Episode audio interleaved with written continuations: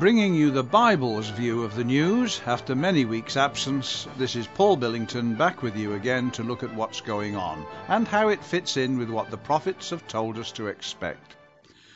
Our starting point in this exercise is, and must be, what the prophets of God have left on record.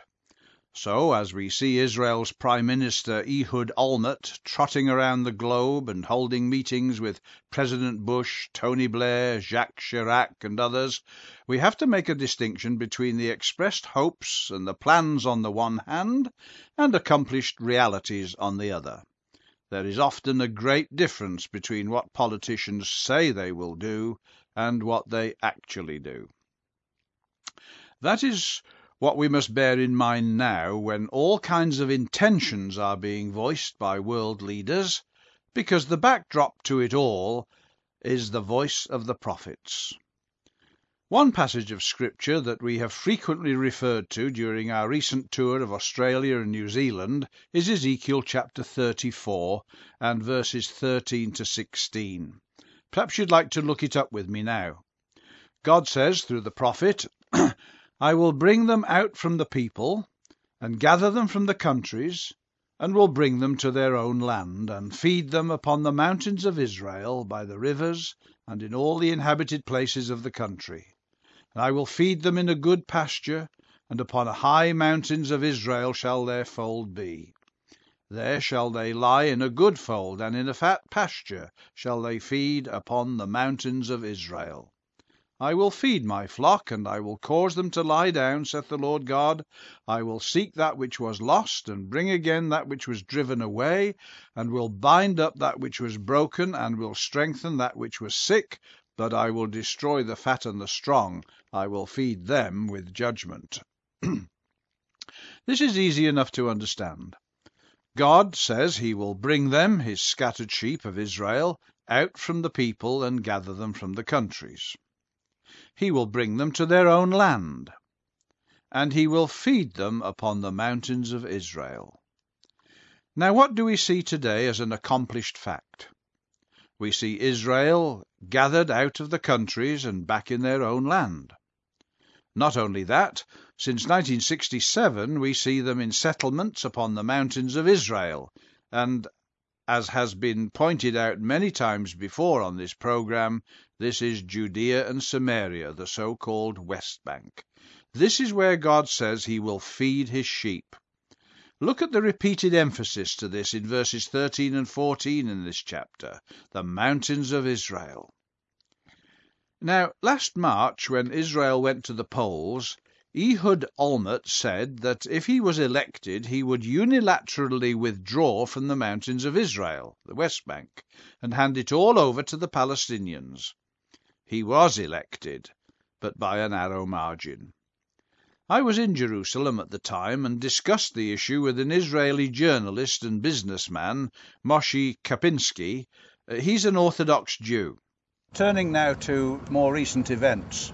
We've just had an election in Israel, and uh, quite what the coalition will turn out to be yet, we don't know. They're saying that uh, the Kadima party and uh, Olmert uh, is the winner. That's what the media are reporting.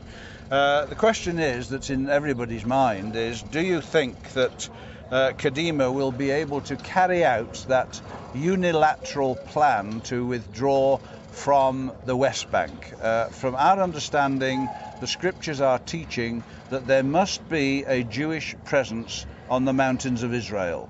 The mountains of Israel are Judea and Samaria. So it would seem to us, as you look at it, that the scripture is saying one thing and uh, Kadima and Olmert and his people are saying they're going to do something else. How, how do you take that?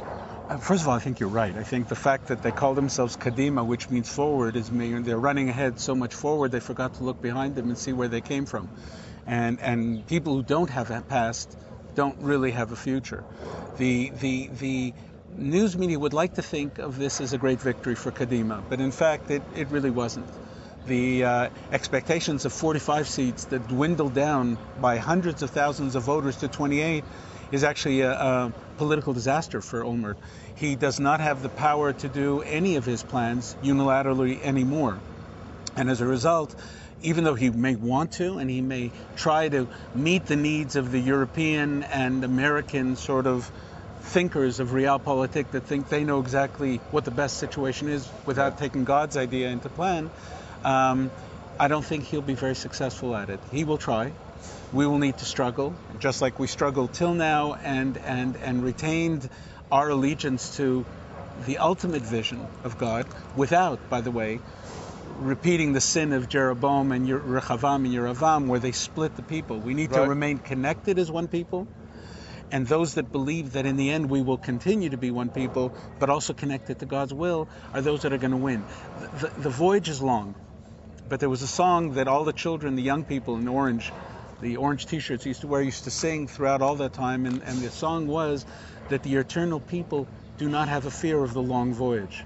We're here for the long voyage.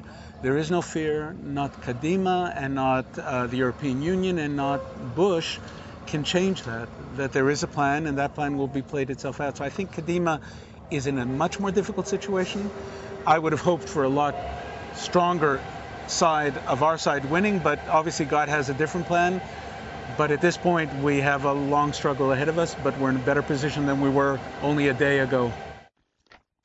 Since then, Olmert has been facing a lot of opposition to his unilateral withdrawal plan. Strange as it may seem, the Palestinians are against it. King Abdullah of Jordan doesn't want to see it happen. Mr. Bush has been less than enthusiastic. This week, Tony Blair has said no to it. He said, and I quote, The only way is a negotiated settlement. There is no other way to move forward. Jacques Chirac of France is singing the same hymn tune, but with the interesting refrain added and reported yesterday, it is time to impose peace on the region. So Ehud Olmert's election promises are not looking too healthy right now. Caroline Glick of the Jerusalem Post has labelled Olmert's plan an Israeli surrender, and that's just about what it amounts to. Olmert told Tony Blair, We are prepared to pull out from most of the occupied territories for the formation of a Palestinian state. But you know what? We've heard it all before. That is exactly what another Ehud wanted to do. Ehud Barak, working with President Clinton, wanted to do the same thing, but Yasser Arafat wouldn't accept it. They couldn't give it away. Why is that? Let's ask Ezekiel the prophet, who tells us God's word on the matter. I will feed them in a good pasture, and upon the high mountains of Israel. Ezekiel 34, verse 14. With not much support at home, and with world opinion running against his unilateral withdrawal plan, it looks as though Ehud will have to think again. And according to the Israeli newspaper Haaretz, this is what is happening. The Israeli government is already looking for another approach to the problem, and it's doubtful whether they will succeed in finding one. Perhaps the words of France's Jacques Chirac should be noted when he said, It is time to impose peace on the region. Ezekiel 38 tells us that that is what Gog and his mighty army will come to do. Verse 8 reads, After many days thou shalt be visited, in the latter years thou shalt come into the land that is brought back from the sword and gathered out of many people, against the mountains of Israel, which have always been waste, but it is brought forth out of the nations. So you see how it is that the Bible is ahead of the news. Isn't that reason for us to believe it? I think it is. Talk with you again next week, God willing.